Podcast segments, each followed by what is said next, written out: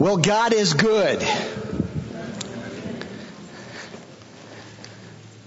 It's interesting when I say make that statement, isn't it?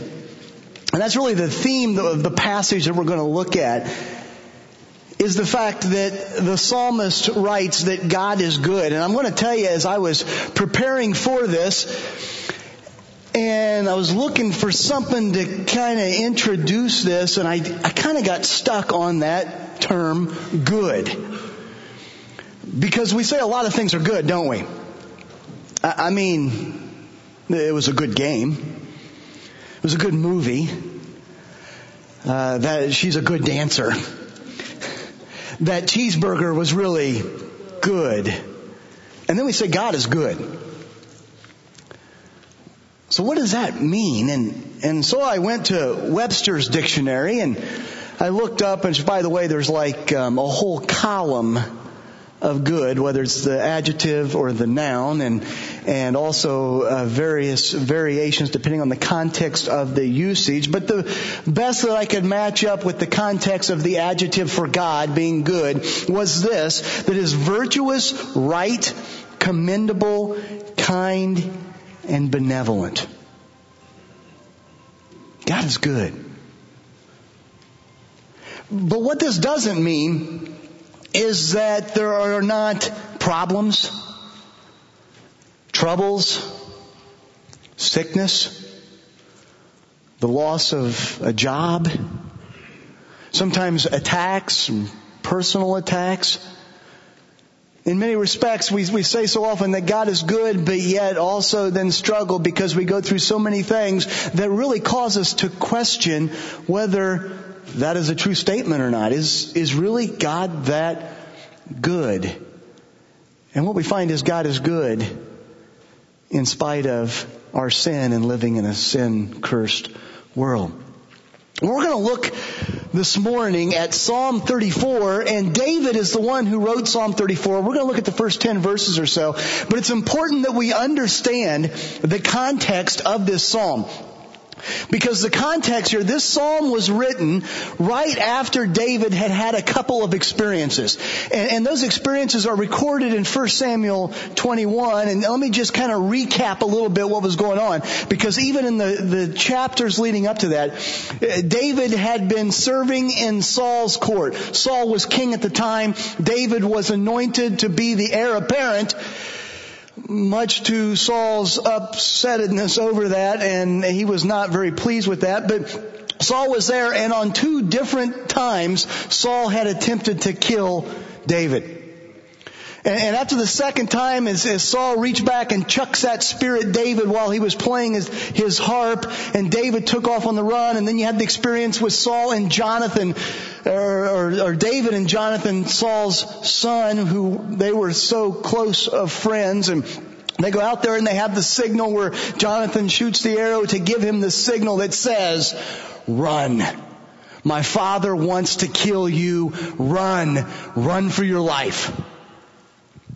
And so you get into Psalm, or I'm sorry, 1 Samuel 21, and David is on the run. He's just left Jonathan. He's running for his life. He has nothing with him. He's starving when he comes along to the priest Ahimelech.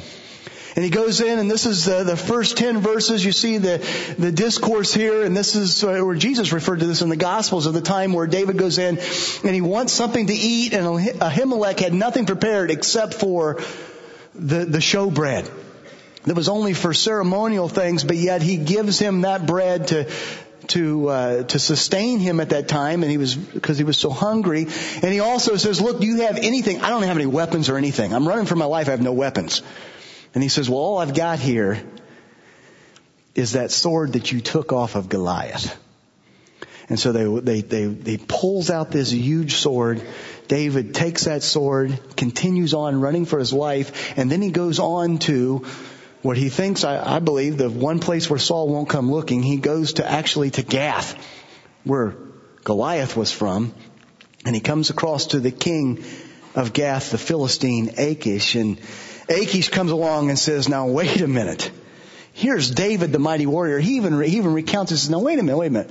If I remember right, weren't you the one they sang the songs about that Saul has killed his thousands and David has killed his tens of thousands? And you can only imagine the absolute fear of David thinking, oh my goodness, now I'm in big trouble because I'm at the hand of my enemies. And so he fakes being insane starts drooling and carrying on. We see several verses of the description of what's taking place. And Achish, they, they finally just say, what, this madman? And they just kind of shoo him off on his own and he escapes danger again.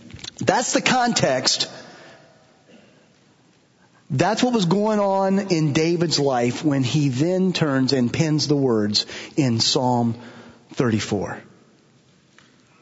Did David know problems and trials and troubles and fears. Oh yeah. He was in the midst of it right then. And yet, we see in this psalm that he says, taste and see that the Lord is good. Taste and see that the Lord is good. What would make him write those words? Well, if you got your Bibles, turn to Psalm 34. And if you don't have a Bible with you, just slip up your hand. We got ushers that uh, would love to get you a Bible into your hands, and uh, and we can take a look because we're going to walk through these first ten verses and see what it is that David said makes God a good God. What does David say about this good God? And so as you look, and I just quoted from the, really the key phrase in this section of Psalm 34 is verse 8 in the first part where David says, taste and see that the Lord is good. And I, I mention that because David starts off though in verse 1 and kind of the first point that, that we see here is praise God in everything. Exalt Him. Praise God in everything. Exalt Him. And, and why do we say that? Well, look at the first three verses here. David starts off and he says, I will bless the Lord at all times. His praise shall continually be in my mouth. I will bless the Lord at all times. His praise will continually be in my mouth. And so David starts off with this statement, and it, this is a, a statement saying, I will, I have resolved that I will bless the Lord. At this point, he doesn't really even say why. He just says, I will exalt him. His praise will be continually in my mouth. And we're going to see as we move on, he's going to show you and tell us why God is so good and why He is worthy of our praise. But we see there that He was resolved and fixed. I will. No question about it. No debating it. No looking at the circumstances or, or putting the finger up to see which way the wind is blowing. But David's saying, no matter the circumstances, no matter what I'm going through, I will Praise the Lord. Praise is not just to be on our hearts, but David says praise is to be in our mouths. Praise is not just to be that which we, we think on and meditate, although that's important, but it's even more, we should be telling people about the goodness of God. I will tell, it will be on my mouth. Constantly, continually, it says, will this praise be over and over again and again, I will praise, I will tell others of this awesome, this good God. Verse 2, he goes on, he says, My soul makes its boast in the Lord. Let the humble hear and be glad. My soul makes its boast in the Lord. He says literally, I'm going to brag about God. The things that I'm going to communicate is going to be about God. Now, you know, we got a lot of parents here, right? Come on now. We all like to brag about our kids, right? I mean, they're the best looking, they're the most talented, definitely the best in athletics. You always wonder what in the world that coach is thinking, right? Because he's not playing my kid. You're Right? Okay. Yeah. And by the way, that changes a little bit when you're actually the coach, but that's another story altogether. But we like to brag about a lot of different things, but David is saying here, the thing that I'm going to be bragging about is God.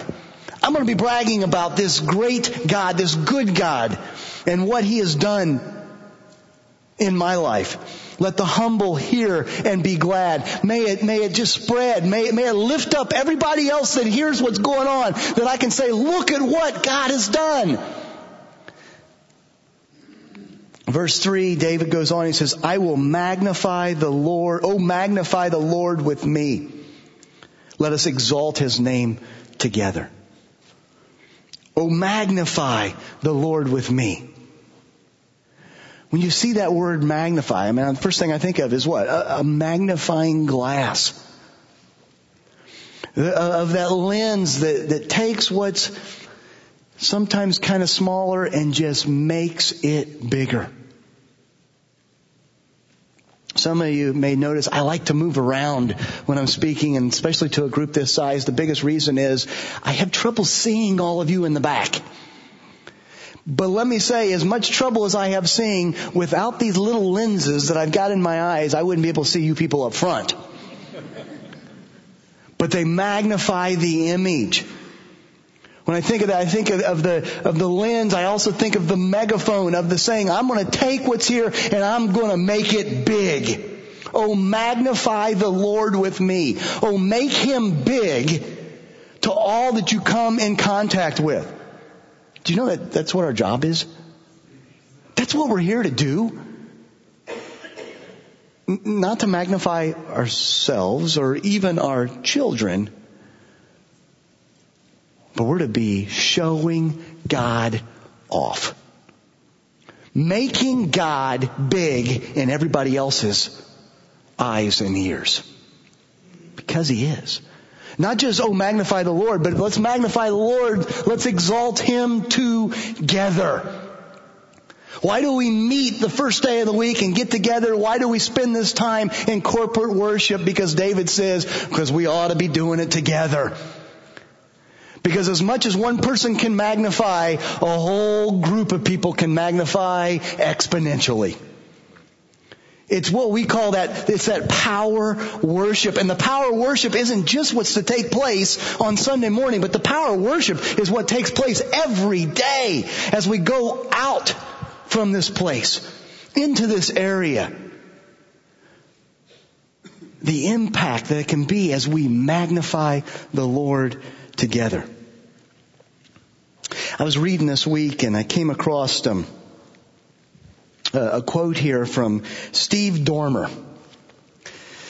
I say Steve Dorner, you probably doesn't doesn't mean anything with you, but Steve Dorner was actually the one that uh, invented. He, he, wrote this software program, Eudora, the email program. Anybody remember Eudora email program? I don't even know if it's still around, but uh, in um, Eudora email is a variation where it's a software program where you could you, you, could get your email in and out of. And in 1997, there were 18 million people using Eudora email, and I was one of them at the time. That's kind of what caught my eye was was this email uh, program that we used to use, and and so he, he wrote the the. Uh, the software on this, and he was interviewed many years ago, here soon afterwards, and he said, they said, well, what's it like? You had 18 million people using your product, and he said, um, it, it is gratifying, but it can make me a little hunted sometimes. I hear so many complaints that I'm wrong, stupid, and out to get them when they're having trouble with their email. He said literally he would get like a hundred emails a day, using his program by the way, to get them and to send these emails. And he said, I mean it's great and a lot of people were very appreciative, but there were so many people that whenever they were having problems with their email, who are they going to blame? The guy who wrote the software, and we all know typically it's user error more than not. But as I was reading that, I thought, you know what? I wonder if sometimes if that's how God feels. Where God provides these things and that, and yet the first time, first time that something goes wrong, who's the first one that we are quick to blame? And most of the time it's user error. Yeah. Praise God in everything. Exalt Him.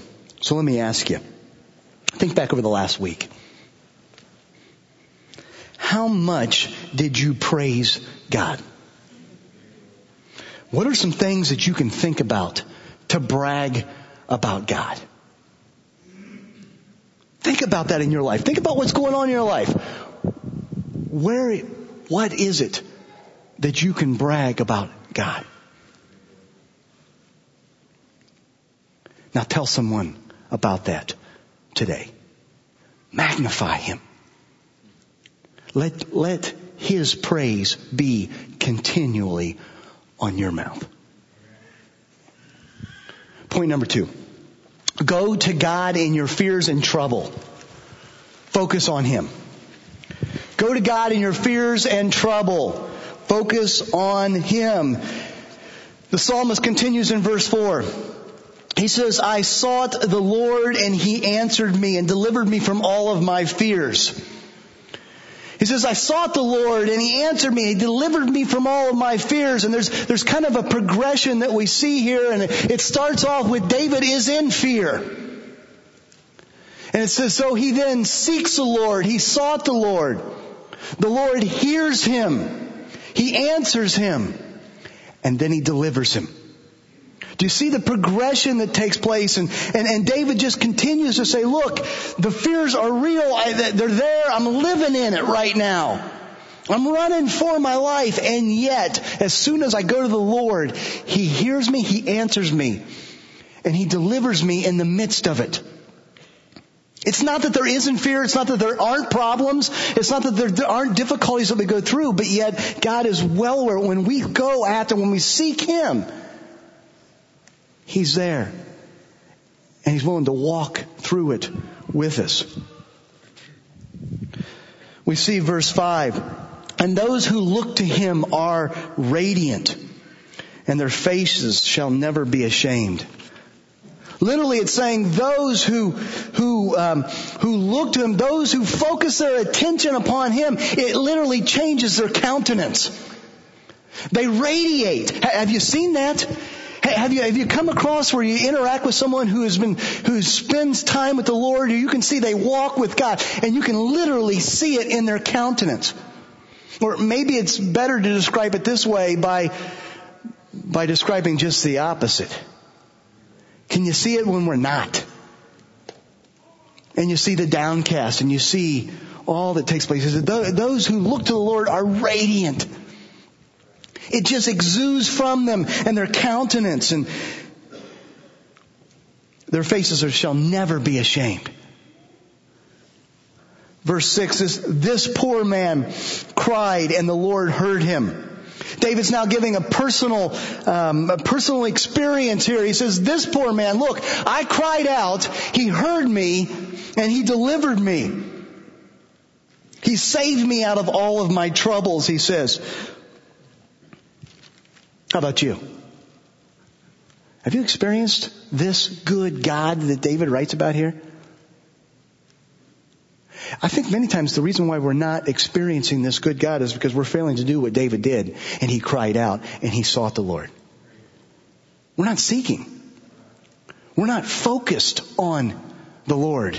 And we're especially not focused on the Lord in the midst of our difficulties and problems. Verse 7. One of my favorites here. And the angel of the Lord encamps around those who fear him and delivers them. And the angel of the Lord encamps around those who fear him and delivers them. Now, as you look up this, this term, the angel of the Lord, and, and especially in the Old Testament, there's a couple of different meanings that we see a lot of times. Sometimes when, when the Bible talks about the angel of the Lord, it's talking about an angel from the Lord. And it's a messenger that's sent out and, and, and doing God's bidding. But many times when it says an angel of the Lord, it's talking about a Christophany, an appearance of God. The fact that, that, that Jesus is there, it's actually the presence of God. And here I think really what David is talking about here, especially because he says, uh, um, and, and the angel of the Lord encamps around those who fear him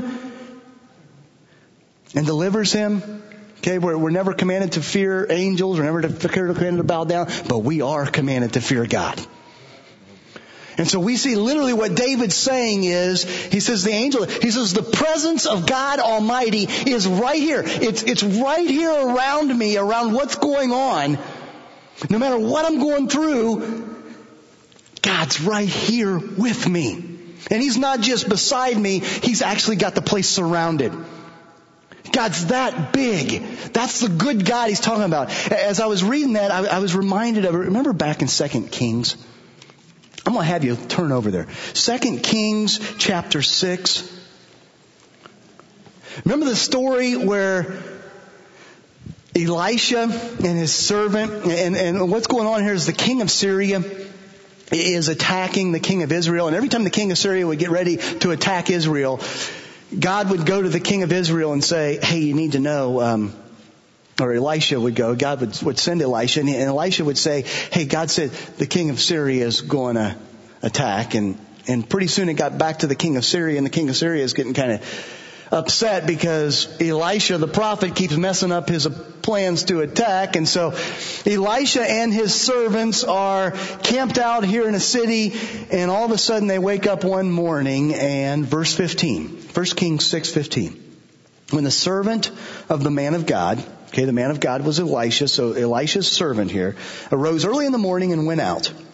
Behold, the army with horses and chariots was still around the city. And the servant said, Alas, my master, what shall we do?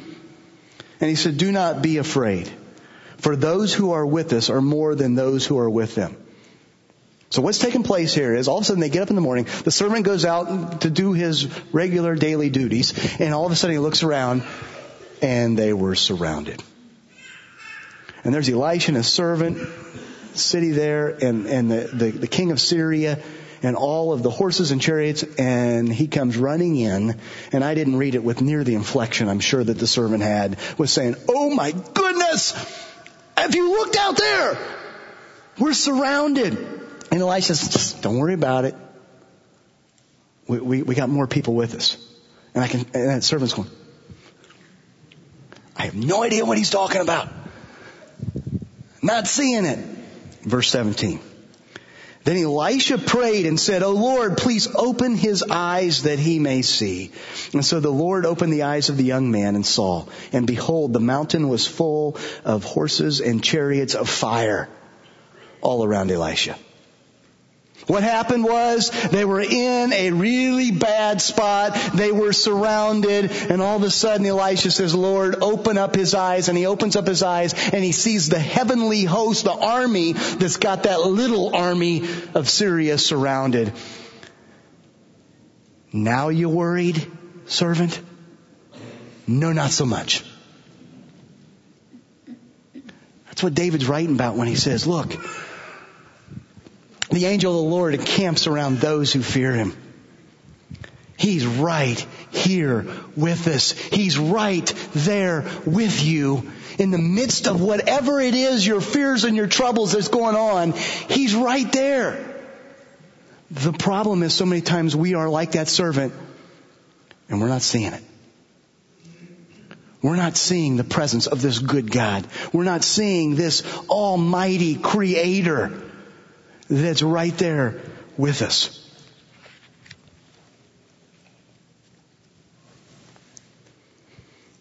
So what do we do when we're in those times? What do we do in those times of fear? What do we do in those times of difficulties and troubles? Well, here you go. Five steps to handling fear and troubles. I know we, we actually did a, a whole series on this a couple of months ago, but just remind you here a little bit. Here's five steps to handle fears and troubles. Number one, name it. Name it. What's the actual fear that's going on? You ever just had that, I'm just anxious, I'm just nervous, I'm fearful, but I don't even for sure know why. And sometimes we uh, kind of play the so what game. When people come and say, and I'm nervous and anxious, what are you afraid of? Well, you start with the first symptoms and they say, you know, I'm afraid. oh, I don't know. I, I, I decided I would use an illustration here of this process here. So before the service, I told my son, Thomas, who's an eighth grader, I said, I'm going to use you as an illustration. And it immediately incited a little fear. So here you go. He's sitting there saying, oh no, maybe you've got the fear of my dad is preaching and he's going to use me as an illustration. So what's the problem with that? So what? Well, if he uses it, may be something embarrassing. So what? Well, if I'm embarrassed and, and, other people may, and they may make fun of me, and they may, and you go through and you figure out what that fear is, name that fear. So many times we're, we're, we're upset, we're afraid, but we don't even really know what exactly it is we're afraid of. Number two, it's reverse it. Reverse it. Whenever there is a fear, there is a desire that's driving that fear. What's the desire that's driving the fear? If it's, I don't want to be embarrassed, I'm afraid my dad's going to make me stand up and come up front. It's okay, buddy, I'm not. Okay. But what's the desire? The desire is, I want people to like me. I want people to think well of me. There's a desire that's driving that fear. What's that desire? Number three, pray about it. Pray about what? Pray about the fear? No, pray about the desire. Talk to God about that desire. Look, as, as most of our desires, in and of themselves aren't necessarily bad. I, I, I want to look good in front of people. I want to, I want people, I want to be well thought of. I want people to like me. It's not really a bad desire. Not necessarily. To what extent we take that, it can, can become a problem. But, but talk to God about that. First of all, God already knows. But, but talk to God. Say, Lord, here's what it is. Here's the fear. Here's the desire. Here's what I'm struggling with. And then number four, surrender that desire. When I use the term surrender, I'm literally saying take that desire and, and hold it out there with open hands. Take that desire and literally take it and just set it down right there for God. It doesn't mean that the desire still isn't completely there, but it's saying, Lord, whatever you want me to do with this, this desire, I'm willing to do. I'm giving this desire to you. And then number five, love God and love others. Where does that fit in? Well, loving God and loving others is what God has commanded us to do. Love the Lord your God with all your heart, soul, mind, and strength. Love your neighbor as yourself. And so when you're dealing with that fear, one of the things we say is, figure out what the fear is, figure out what the desire is, give it over to God, talk to Him and surrender it, and then get busy doing what God has called you to do. Instead of just dwelling in this fear and going back and forth and wringing your hands and all the time and effort, looks, God's given us so much to do. And as we go vertical with Him and horizontal with everyone else, which is what the Great Commandment is all about. And He's saying, get busy doing the things that God has called us to do. And you may be amazed at what happens with that desire. And even more, you may, you will be amazed at what happens in that fear. Go to God. Focus on Him. This is a two by eight.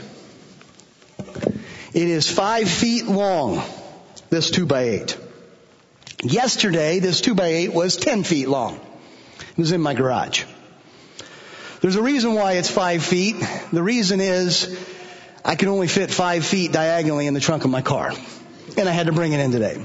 So I cut it off to five feet. I wish it was ten feet. For the sake of the illustration, I want you to imagine that this board is still ten feet long. This is a two by eight, so it's about what is seven and seven and a, a three eighths or whatever. I don't know why they, they do that, but it's a little shy of eight inches.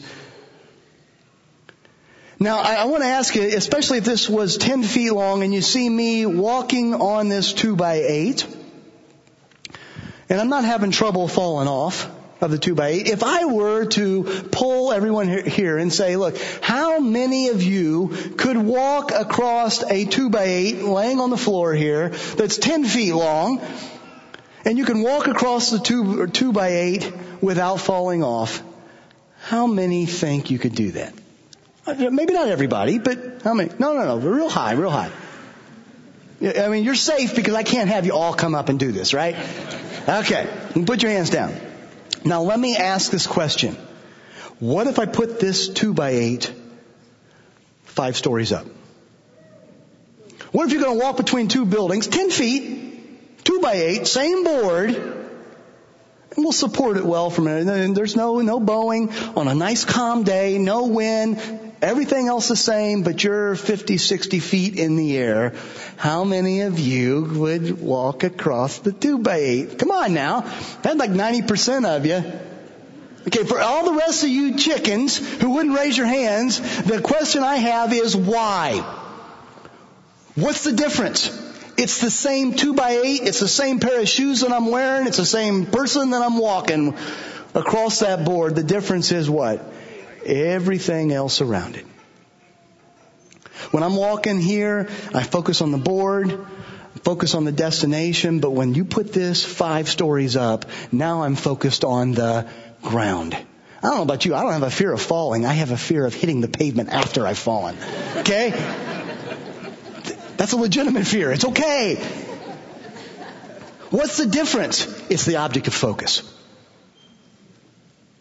So the problem is we're walking on this two by eight and you don't have any problem with that, but then you start adding in all of the distractions, all of the stuff, all of the fears that we see that are accompany with that, and we get our focus on that instead of on God. God's the two by eight. What's David saying? He's saying, go to Him in your troubles. Go to Him in your fears. Focus on Him. The angel of the Lord encamps around those who fear Him. They'll be delivered. So let me ask you this question. Am I focused on my fears or on an awesome God? This week, was I focused on my fears or was I focused on an awesome, good God? What's my biggest fear right now? Think about that. What is your biggest fear right now? You got it? Now what's the desire that's driving that fear? Now take it to the Lord. Take it to the Lord with an open hand. Surrender it to Him.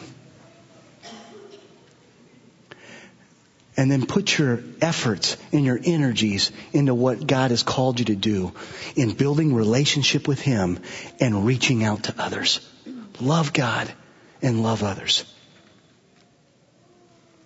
That's your goal this week with that fear.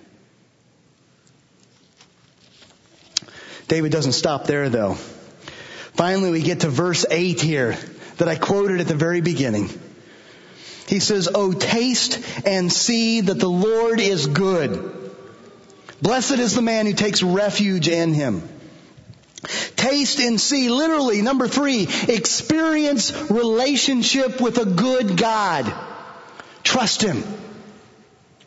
Experience relationship with a good God. Taste and see. Both of those are dealing with the senses. The, the, the sense of, of taste and, and smell that goes with that. The, the sense of sight. He's saying experience this God. See if He isn't good. Taste and see that He's good. Blessed is the man, well off, better off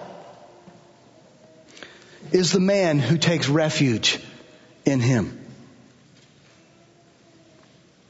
You know, our, our senses, there, there, there's some things that you just need to experience. You know what I mean? I mean, I, I could bring up a jar of honey and I could tell you about how sweet that honey is. And you can look at that honey and you can imagine in your mind that that must be kind of sweet. But it isn't until you actually dip that finger in there and taste that honey do you fully appreciate how sweet the honey is because you have experienced that taste. Literally what David's saying is, he's saying experience the goodness of God. Why? Because David had seen it in his life. Not trouble free, not without problems, but in the midst of those problems and troubles, he saw a good God at work. And he's saying, taste and see this good God. Blessed is the man who takes refuge in him. It's interesting, this word refuge. My daughter and I were out for a walk a couple of days ago and she was telling me some things. She's been reading through Psalms and she actually brought up this word refuge and she says, I got one question for you. What is a refuge? What, really, what's when, when the psalmist talks about that? What, what is the refuge? And and I kind of chuckled because I knew that was in this passage as well coming up. And I, I, literally the, the refuge is, I, I think of the refuge, I think of a, a shelter.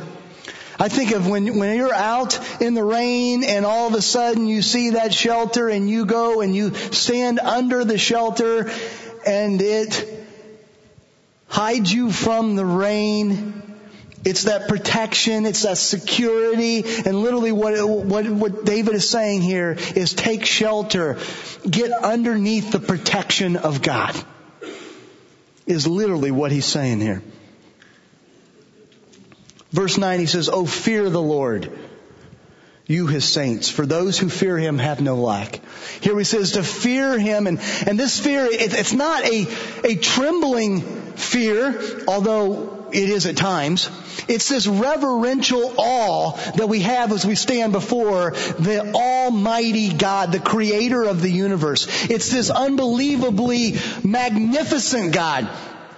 It's this all powerful God and, and is there some trembling? Yes, a, a, little bit there ought to be, but, but it's not trembling because we're afraid that he's going to squash us like a bug because on the contrary, he says, I love you. I love you more than you can ever know. I want relationship with you. I loved you so much I sacrificed my son for you. This is a fear of the Lord. You who saints, for those who fear him have no lack. They lack nothing. See, God, will give what is truly good, what is best to those who fear Him. We, we want many times things that may be harmful for us.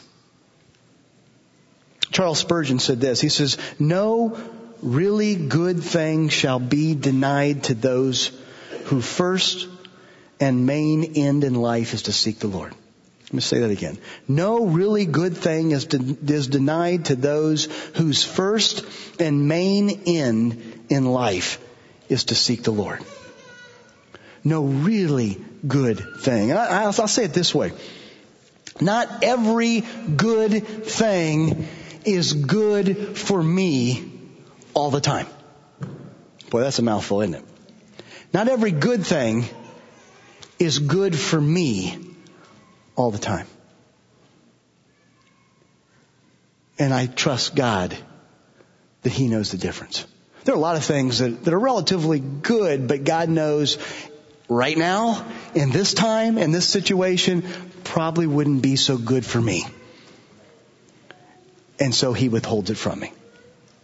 Why? Because it's really not good for me right then. You say, well, it's not sin, it's not wrong, but yet it isn't really what I need right then. And he discerns that. And he knows that. And I should thank him for it. This is really experiencing relationship. And it goes on in verse 10 there, kind of closes out the section. He says, young lions suffer and one hunger. Even the king of the beast, even the most vibrant of these animals in the animal kingdom, yeah, they get hungry. and they get real hungry sometimes. But those who seek the Lord lack no good thing. But those who seek the Lord, and do you catch all these words? Taste and see and fear and seek the Lord. What's he saying? Experience relationship with him. This is exactly what Pastor Kent was speaking on last week when he, when he was talking about John chapter 15, abiding with Christ. Abiding in Christ. Having relationship with him. So how do we, how do we seek relationship? How do we experience relationship? Well, here you go. Here's five steps. Five things to help us experience relationship. Number one, spend time listening to Jesus, the living word. How do we listen to Jesus, the word? By reading the word. Do you listen to God speak? God speaks to us through His Word. And I want to caution you though, this isn't just the checking off of boxes. This is actually, have you ever sat down and actually just pictured in your mind as you're reading scripture that God is speaking to you? As if you're, you're just sitting there at the foot and Jesus is speaking to you. And you're just sitting there listening to what He has to say to you as He says, Lord, or Steve, this is what I want you to know. This summer I've been reading through uh, Proverbs and over and over and over. And, and every time it says my son there, I literally try to picture him saying, look, my son, you need to know this. And, and, so we, we, we listen to that when, when he's, when we're reading through the Old Testament, I've been working through Judges as well and, and reading through that and it's like, let, let me, Steve, let, let me tell you a story that, that may help you today. And, and he's relaying this to me. It's actually listening to him speak to me because that's, that's what reading scripture is about. Number two, talk to him. I know, I know, I know. Read your Bible and pray every day and you grow, grow, grow. Right? We can sing the song and all this Sunday school thing, right? And unfortunately, sometimes that's the way we just kind of just make, yeah. Actually, yes. But, but it's not just praying, it's not just shooting off this little, hey Lord, thank you for this day. You ever notice how we always start with that? And, but it's actually what the scripture says praying without ceasing. What is praying without ceasing? It's literally saying we're going to have a constant communication throughout the day. It's like Mark coming up with me. You can stay right there, but he says, we're just going to hang out today. And we go throughout the day and everything that's going on in that, kind of turn and say, hey, can you believe that? And we, we have this constant dialogue that's going back and forth throughout the day. It's not that we're always talking because we're doing whatever we're doing, but we're together, we're in fellowship, and we're just kind of chatting as we go through life and the events that are taking place. That, that's what it means where we're praying with that. We're in constant communication with the Lord. Number three, worship. Music. You want to know a, a great way to experience God? Music is powerful. Worship music is powerful. Incorporate worship music throughout the day. Have it on in the car, have it on in the house when you're doing something. It's amazing to me how many mornings I wake up, anybody have this, where you are singing or humming one of the songs Larry picked out and sang on Sunday morning we all sang. It's, it's, it's like, it'd be Thursday and I'm thinking, I haven't thought of this song, but yet and it's nothing magical about the song, and it's nothing magical about Larry. It's because it's talking about God Almighty. Yeah, they're gonna they're gonna cut that phrase right there. I'll hear that one in the office as well. Worship music. Experience God. Number four, be quiet and listen. Be quiet and listen to the Holy Spirit. Literally meditate on God's Word. When we're quiet, when we're just letting it roll over and just meditating on that. That's uh, the, the, God's word is what the Holy Spirit will use and speak to us through. Allow Him that. And then number five, obey. Obey. Filter every decision that you make throughout the day through His Word. Whatever's going on, ask yourself this question. Is, is, there something that was said here? Is there a principle that applies to this situation? Is there a principle or a verse that I know from scripture that applies to this and then do it?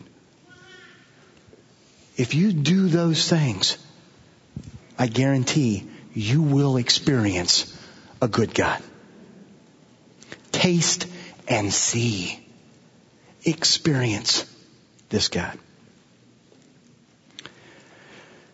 Three weeks ago, my family and I went to Kings Island. Kings Island, we're from Ohio, so Kings Island rules when it comes to amusement parks for us. Like Six Flags, but Kings Island's great. One of the rides there at Kings Island is called the Drop Zone. And I know they have these rides at other places as well. But the Drop Zone is this. It's 315 feet up. And what you do is you get strapped in in this big circle facing out along this big pole, 315 feet high.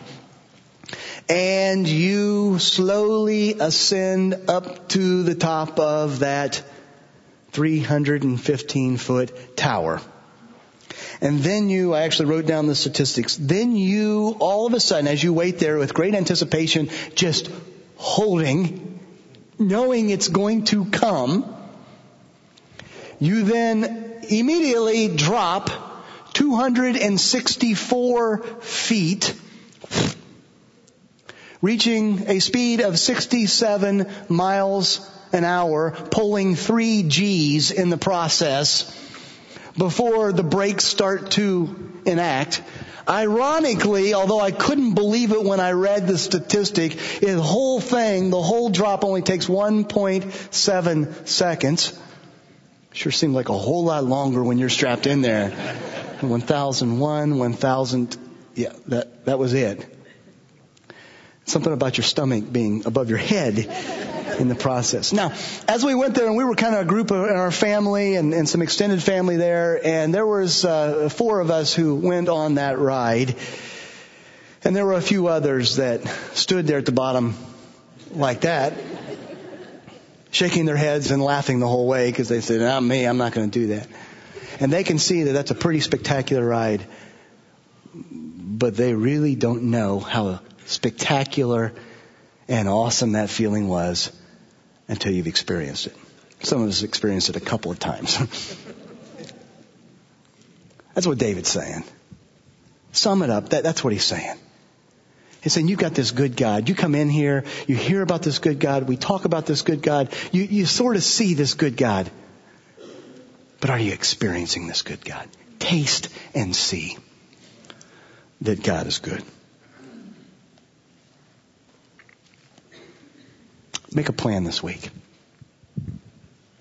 Today, how are you, how are you going to experience relationship with God this week? Exalt Him, focus on Him, trust Him. Spend time with Him. Put Him to the test. See if He isn't good.